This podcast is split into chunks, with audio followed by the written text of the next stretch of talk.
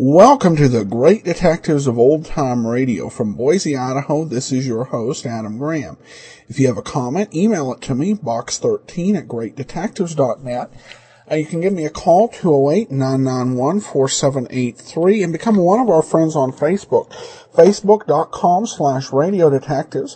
And I want to call out a couple of uh, folks who have, uh, sup- who are help uh, bringing the show to you today. Thank you so much to, uh, Deanna, and also to Benjamin for your uh, very nice uh, donations. They're much appreciated. And we'll go ahead and we will send along access to our premium site, uh, which we do with all donations of seven dollars or more. All right. Well, now it's time for today's episode, Death's Bargain Basement. William Gargan stars as Barry Craig, confidential investigator.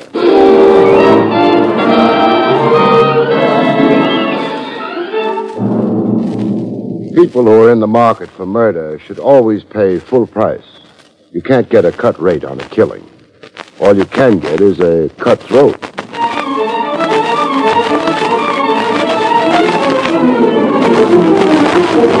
The National Broadcasting Company presents William Gargan in another transcribed drama of mystery and adventure with America's number one detective, Barry Craig, confidential investigator.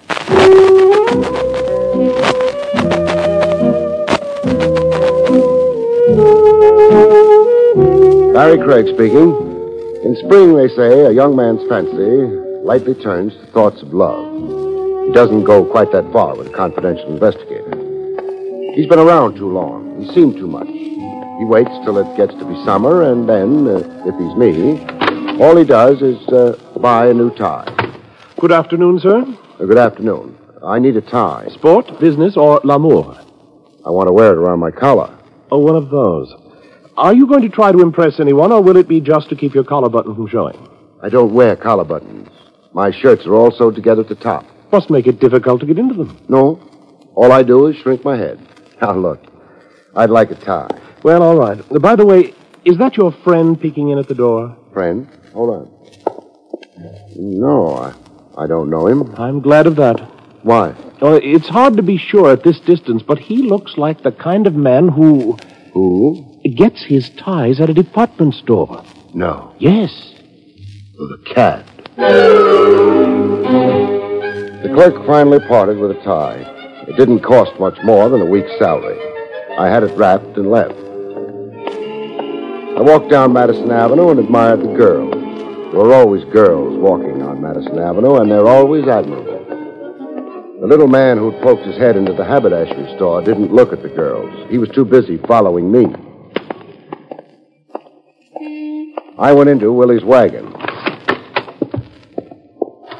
Only a very brave man, or a desperate one, would follow me there. He was either brave or desperate. Willie was too busy to bother about customers. He was on the phone worrying about the fifth at Saratoga. I decided to make conversation. Hey, you. Me? Come here. All right. Now, uh, sit down. Yes. Fine. Now, uh, that's the tie I just bought. You like it? Well, uh, frankly, no. You must be the kind of a man who buys his ties at a department store. oh, it's like that. Uh, Here, drink some water before you pass out. No, I, I'm all right. You've also been following me around. Why? I've, I've been trying to get my courage up. To insult my taste in ties? No, to ask you to help me. You don't need courage for that. Just money. Yeah, you're right, of course. I, Mr. Craig, my name is Homer Dibble. How do you do? How do you? Uh, I, I am, or was until last night, an accountant for G.J. Thomas. The big department store boy? Yes. Well, I, uh, I, I was working on the quarterly audit yesterday, and I'd caught up on my regular work, and I found a minor discrepancy in the accounts. In whose accounts? I I didn't know. I had only the final balance sheets. I'd have had to check back on the departmental reports to find out who was responsible. And did you do that? Oh, it was a question of getting authority, so I reported the discrepancy to G.J. himself. And? G.J. was very strange, abrupt. He said he knew about the discrepancy, that he was going to take care of the embezzler himself. And why the devil had I rushed the audit? He doesn't approve of ambition? Well, I, I, I don't know, but the last thing he said to me was, Yes. Dibble, you're fired. Nice man. Oh, oh, I'm sure G.J. wasn't himself. Uh, Mr. Craig, I liked my job at that store. There must be something behind G.J.'s firing me like that. If you'd look into it, Well, could be. Uh, that minor discrepancy you mentioned, how much was it? $37,241.98. Obviously an inside job. Uh, that 98 cents. I think we'd better go visit Mr. Thomas. I I don't dare. I- If he knew I'd spoken to you about it, He's doing a very dangerous thing. Covering up a theft, taking the law into his own hands, like playing with a loaded gun. you, you think it's that serious? It could be. Suppose we find out.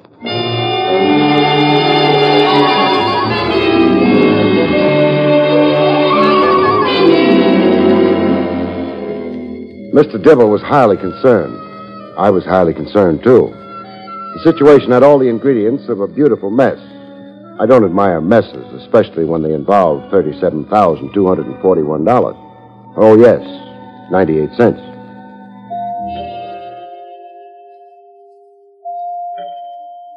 Business at the Thomas department store must be good. Yeah, it is an impressive house, isn't it? Yeah. If they played their cards right, they could probably get Grant to move here. I- I'm worried. What about? Oh, G.J. is likely to be very angry with me. He might fire me. He did fire you. Oh, that's right. I don't think that doorbell took the first time.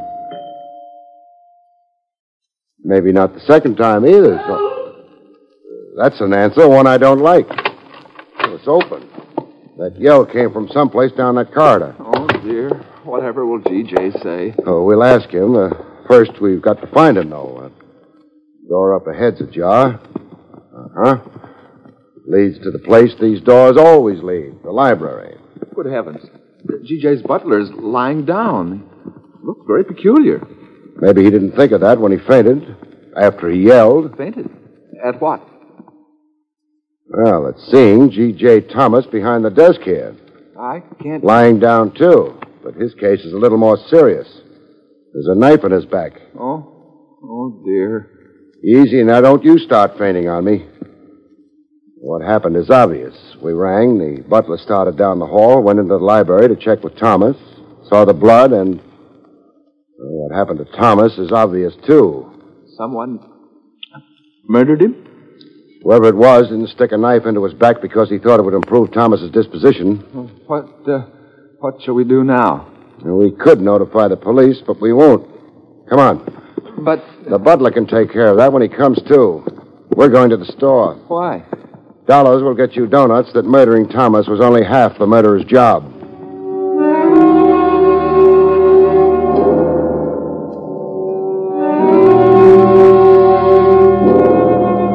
My car was out front. We went away in a hurry. I couldn't be sure, but if two and two still added up to four, we were getting closer to the killer every block we traveled.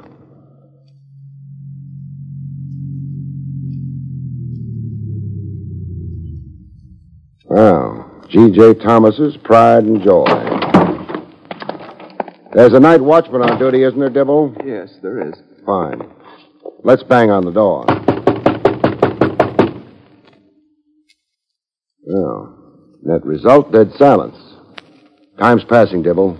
Would you have a key to the store, Well, yes, I do. even though you were fired? Well, I, I forgot to turn it in. Uh-huh. Okay, open the door. All right.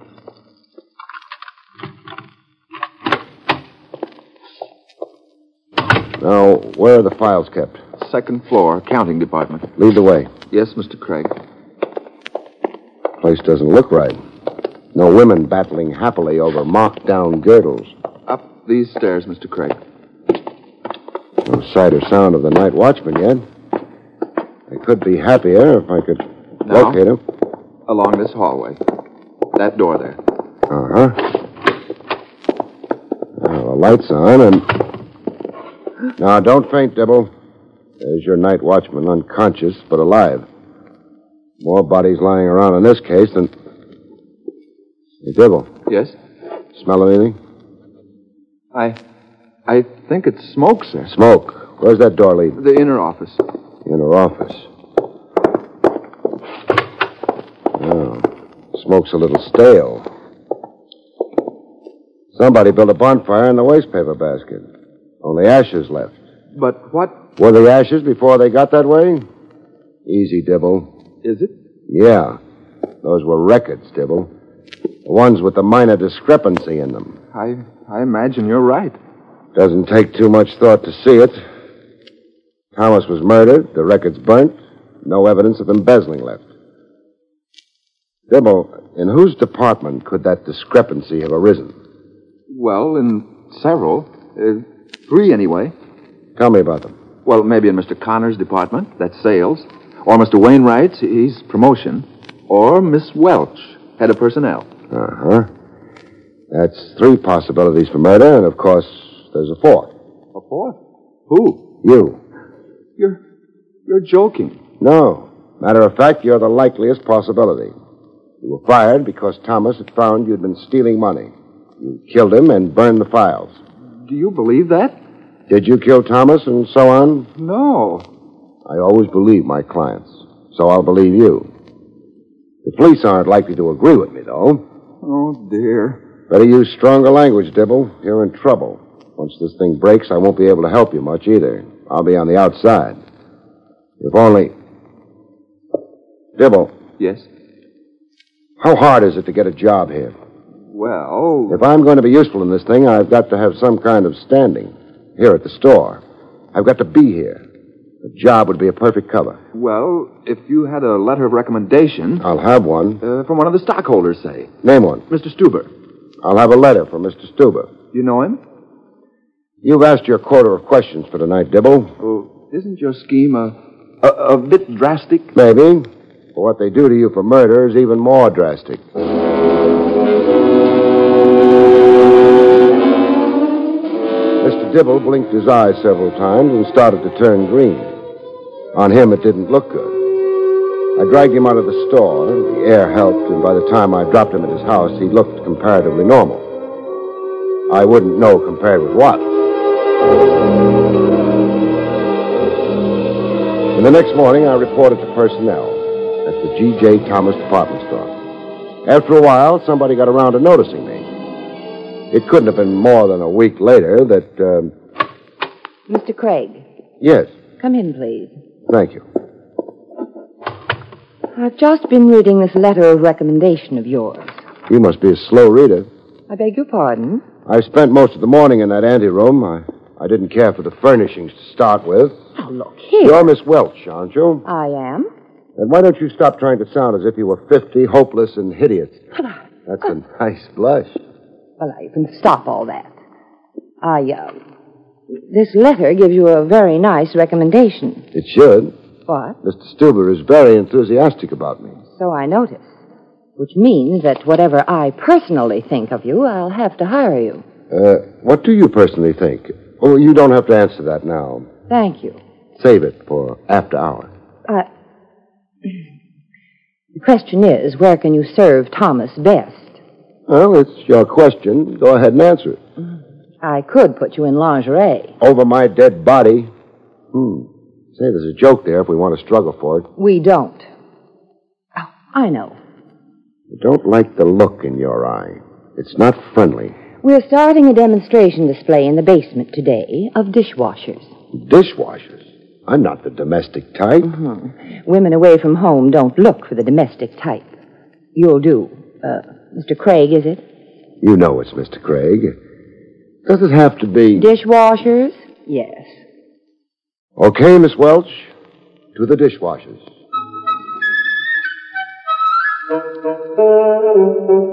They gave me a few instructions first and then let me loose in the basement with a dishwasher.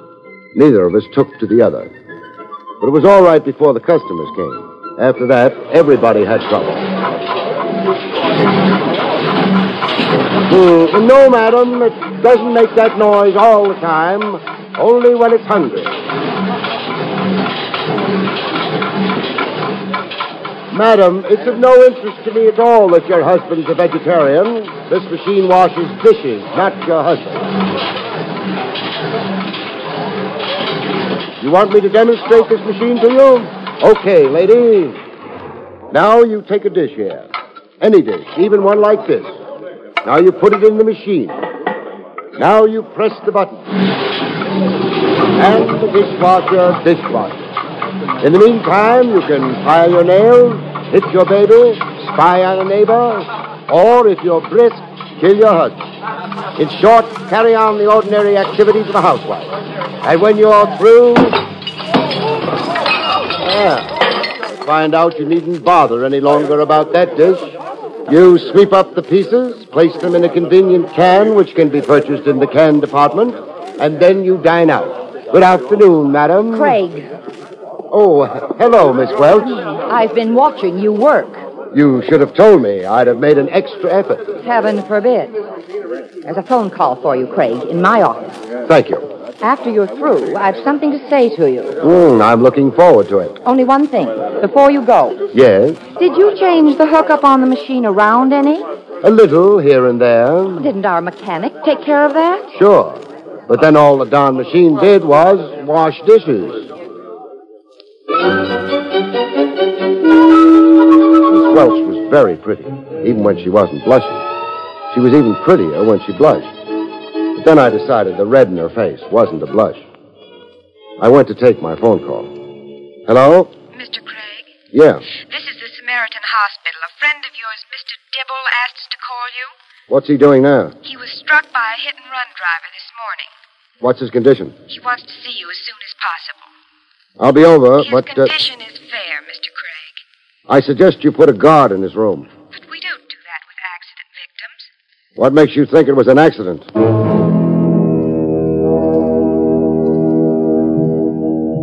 It took a little more than that, but finally a guard was assigned to make sure that Mr. Dibble's condition wouldn't get worse rapidly.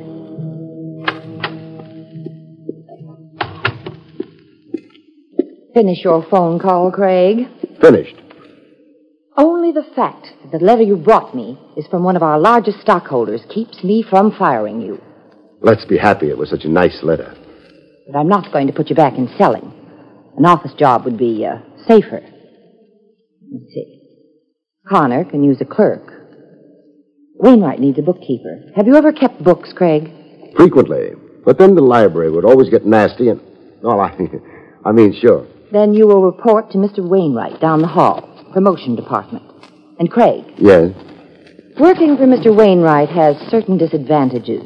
it has. Yes, Mr. Wainwright has a very quick temper when he loses it. And I can easily imagine circumstances under which he might lose it with you. Now, that's definitely unkind. It's murder. I went down the hall to the office of the terrible tempered Mr. Wainwright. I wondered how accurate Miss Welch had been about just how terrible that temper was. So you're Craig. I'm Craig. You don't look like a bookkeeper.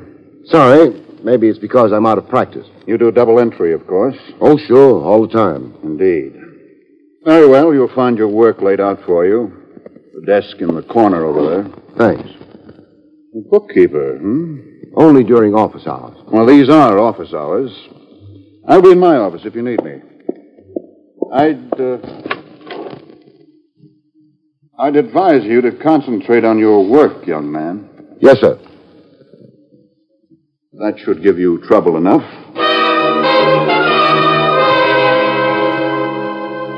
I didn't like Mr. Wainwright's last remark. It was so right. Hmm. Hello. Huh? Oh, hello. You the uh, new bookkeeper? Yeah. I've discovered something, though. Huh? What's that? There's something basically wrong with bookkeeping. The assets always match the liabilities. It can't be coincidence. yeah, you're Eh, Craig, all right. I'm Craig, all right. My name's Connor, head of sales. Craig, it uh, must have seemed a good idea to you. What must have? Pretending to be an employee here and working on the suspects from the inside? Oh, it was a wonderful idea. Didn't work too well, would you say? Oh, we all know who you are. Miss Welch? Wainwright? Yes? Did I talk in my sleep? No, I haven't slept around here yet. Miss Welch's receptionist recognized you. I didn't recognize her. A friend of hers once hired you. Too bad. Interesting, anyway, that a couple of suspects pretended not to know me Miss Welch and Wainwright. Well, And the third one is maybe hoping to make that seem important, clearing himself in the process. all I can say to that is no. But um, I'd advise you to be careful. Whoever stabbed G.J. and knocked out the night watchman in order to burn the record. How did you know that the night watchman had been knocked out? Well, Wainwright told me. Forgetting that for the moment. Had there been any quarrels between Miss Welch and Thomas? No. How about Wainwright and Thomas? Well, Wainwright's got a violent temper. Perhaps I shouldn't say this. I may be doing Wainwright an injustice. You'll say it anyway, won't you? What? Hello, Wainwright. You're not careful enough about shutting doors behind you. You might have asked me, Craig. Yes, I had a fight with G.J. I threatened to beat his brains out the next time I saw him. Well, that probably soothed him. Are you telling me this to show how truthful you are so I wouldn't bother considering you as a handyman with a knife? You, you. Watch your temper, Mr. Wainwright. It's notorious. Connor, were you on good terms with Thomas? Sure. I made him laugh. Which one of you drives a car? We all do, including the luscious Welch. Too bad. It's lunchtime. I get hungry at lunchtime. I'll be back after lunch, though. Anyone want me to bring him a sandwich? Nobody did, which wasn't surprising. I would have had trouble getting a sandwich at the Samaritan Hospital anyway. I haven't got much time, Dibble, but it uh, was nice of you to visit me. not nice. I'm working. Dibble, could your accident this morning have been a genuine one? Oh, no. The car came right up on the sidewalk after me. Okay, next question. How much would it hurt you to be moved? Well, a bit perhaps, but why do you ask? I want to take you back to the store with me. Is it important? Yes. Well, then it doesn't really matter how much it hurts, does it? It did hurt, but Dibble didn't whimper. I decided I liked him. I hoped I'd be able to keep him out of trouble. The trouble his late employer, G.J. Thomas, had run into.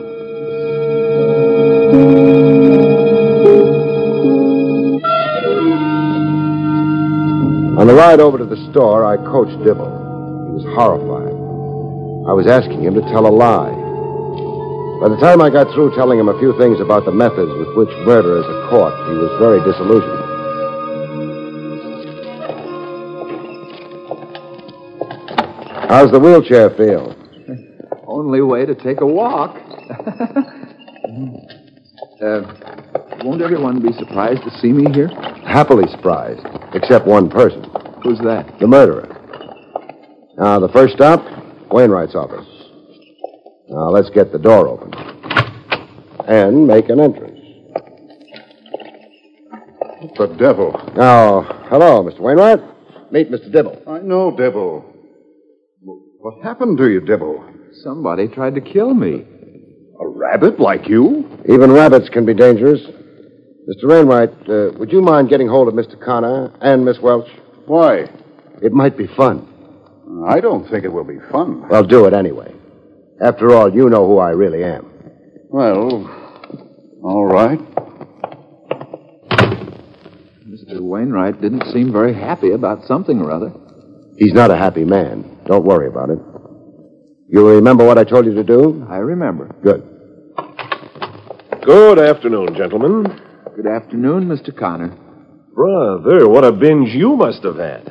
I'm not hungover. I was run over.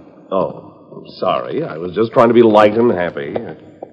Ah, the rest of our miserable little crew. Darling Miss Welch, stalwart Wainwright. Oh, of course, someone's missing. Who? G.J. Thomas, remember him? Shut up, Connor.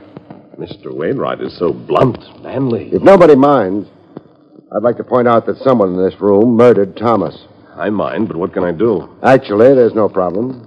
The identity of the killer wasn't hard to establish. But there was a lot of confusion around that central point. It might help to clear it up. Well, go ahead. Clear it up. Thanks. Now, one of you three had embezzled some $37,241. And 98 cents. Let's not forget the 98 cents. Thomas knew about that, summoned the guilty one to his house in order to confront him or her with his or her guilt. Is that fact or theory? Half and half, say. Now, the guilty one promptly proceeded to kill Thomas. Dibble, whose account was short 37,000 odd dollars? Uh, Come on, Dibble. all right. Miss Welch's account. You said something, Miss Welch? That statement's ridiculous. That won't stop him from making it in front of a jury. It'll be his word against mine. We all know the records themselves were destroyed. Still, a jury might believe Mr. Dibble. What do you think, Wainwright? I think Dibble's crazy. And you, Mr. Connor? I never cared for the luscious Welch, Craig. So efficient. I'm glad the record showed her to be the embezzler. But they didn't. What? Well, what do you. They were burned before Dibble got to them. Then how does he know she was the He one? doesn't. This isn't very funny. It isn't funny at all. Wainwright, did you tell Connor the night watchman had been knocked unconscious when the records were burned? No, I didn't know that myself. So, Connor, the only way you could have known was because you yourself knocked him out and burned the records, which showed you to be an embezzler. They. Maybe they did, but they were phony. That's why I had to burn them. With Thomas dead, I knew I'd be suspected of his murder, even though I wasn't an embezzler. A little weak, Connor. I. Mr. Craig, Yes? this isn't very, uh, very pleasant. Is it all right if I leave now? Sure. Thanks. Clever woman, Miss Welch. Forget her. What I want to know is why Let's Connor. not forget, Miss Welch. What are you driving at, Craig? You're all overlooking one small fact. Which is. G.J. Thomas was stabbed in the back. In the back. That means. It means that Wainwright, who threatened to beat Thomas's brains out, has to be innocent of Thomas's murder. Of course. Unless there were signs of a struggle. No signs of struggle. Then G.J. would never have let Wainwright get behind him. True. We already know I didn't stab G.J. Craig, will you stop sidling around? Keep your voice at normal level and keep talking. But where does G.J.'s being stabbed leave me? Equally innocent. The records show They were false. that you were an embezzler. He'd summoned you to his house to confront you with your supposed guilt. Would he have? Let me get behind him? Of course not. But there's someone who did get behind him. Someone who's behind this door. Oh. Sorry to disturb your aim. Yeah, I'll take that. Ah, thanks. Yeah. Someone who got behind G.J. Thomas. Someone he didn't suspect and hadn't fought with. Who could it be but Miss Welch. The police came and took her away. She'd stopped looking luscious by that time. She was a killer, trapped. And killers are never luscious or lovely or anything else but deadly. Miss Welch had embezzled the money, falsified the records, and. uh, It was very clever of you to detect her, Mr. Craig. Thanks. Oh, I have your check here. Oh, forget it. What? You're getting your job back at the store, but even so, you can't afford me. Besides, I, I make it a rule never to get paid twice for the same job. But you haven't. I will be. Don't forget that Thomas Department Store owed me one day's salary for, uh, for, uh, well, I did demonstrate the dishwasher, but, uh, never mind what it owes me the salary for. Just make sure they pay it.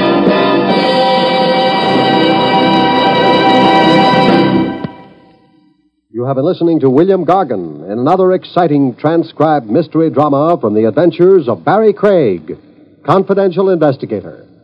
Tonight's story, Death's Bargain Basement, was written by Louis Vittes. Next week, it's the strange story of Midsummer Lunacy, about which Barry Craig has this to say.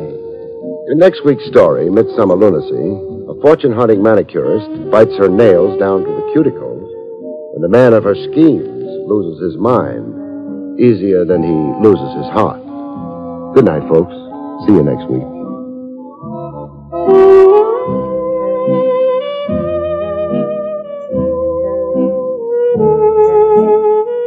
The National Broadcasting Company has just brought you an NBC Radio Network production with William Gargan, starring as Barry Craig, confidential investigator, directed by Arthur Jacobson. Also heard were Templeton Fox, Hilary Hall, Rye Billsbury, Olan Soleil, and John Stevenson. Eddie King speaking.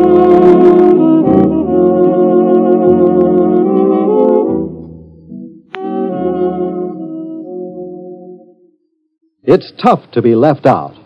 Yes, ask any serviceman how it feels when the mail is being distributed to discover you. Welcome back. Well, they kind of um, turned things around a couple times as to who uh, actually was the uh, uh, murderer. Uh, kind of a roundabout way, but Barry Craig got it done. All right. Well, now we do turn to listener comments and uh, feedback. Uh, Tim sent in a pretty lengthy email. He did comment on the great detectives. He said on the topic of detective shows, Barry Craig, confidential investigator, has moved into my number two position for top detectives on Adam's Great Detectives podcast list. Uh, it would take a great deal to displace Pat Novak for hire from the number one position. He has a firm grip on that spot. Also, I will miss Candy Matson a lot. Natalie Masters did a su- superb job of portraying the hard-boiled but very feminine detective, and Marty's writing was just perfect. Definitely a series I'll miss, and uh, I hope somewhere somebody's got some more uh, transcriptions that we'll eventually be able to play. Uh, all right. Well, thanks so much for all your comments and support. That will do it for today.